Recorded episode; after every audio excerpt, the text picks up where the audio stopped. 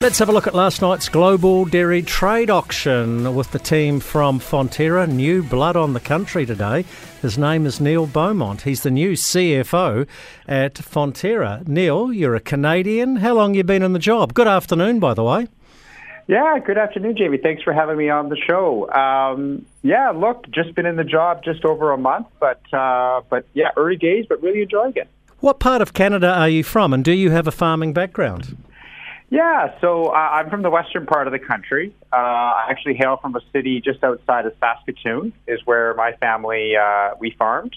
Um, not dairy though. We uh, grain and cattle was uh, was our main focus.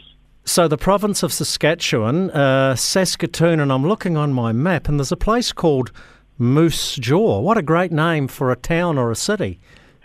You know what? It really is, and I can say I've spent I've spent some time there. I, uh, you know, uh, my sister lived there for quite some time. Uh, it's actually a really really neat place to visit. Uh, but yeah, it has a very unique name. Let's have a look at this global dairy trade auction, down what, uh, 0.7%. Whole milk powder lifted slightly. One of the analysts I talk to regularly here said he was expecting a flat result yesterday, and that's pretty much what we got.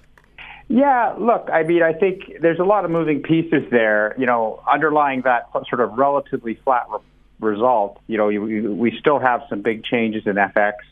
Uh, you know, we're still seeing inflationary pressures, but you know, we're actually quite encouraged by the result. And I think the you know the big story for me, looking at the numbers, is China is clearly coming back. You know, they were they made more than 50% of the bidders uh, last night. Southeast Asia making call it a third.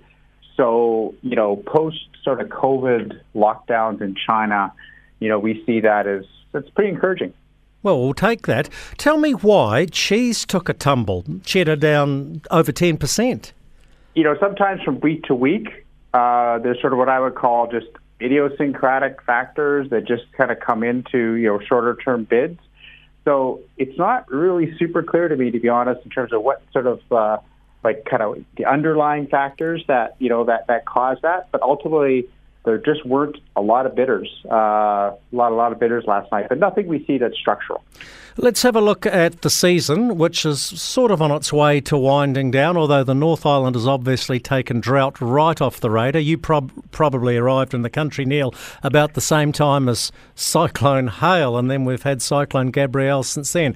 So lots of grass in the North Island for those places that haven't been horribly disrupted. Different story in the south where it's getting quite dry, especially in the deep south. What are you guys saying about milk volumes, production for the year? Yeah, I think you're calling it right. You know, we've got uh, kind of tale of two islands, too too wet in the north and quite dry in the south. You know, all in, we're sort of tracking maybe down one percent net net. Uh, you know, sort of year on year. You know, recognizing actually last year was a little bit of a of a soft year as well. So that's how it that's how it's currently looking. Okay, Neil Beaumont, that's a pretty good first up effort. Congratulations on your appointment as the new uh, Chief Financial Officer at Fonterra. Good to chat on the country. Have a good day. Yeah, good day.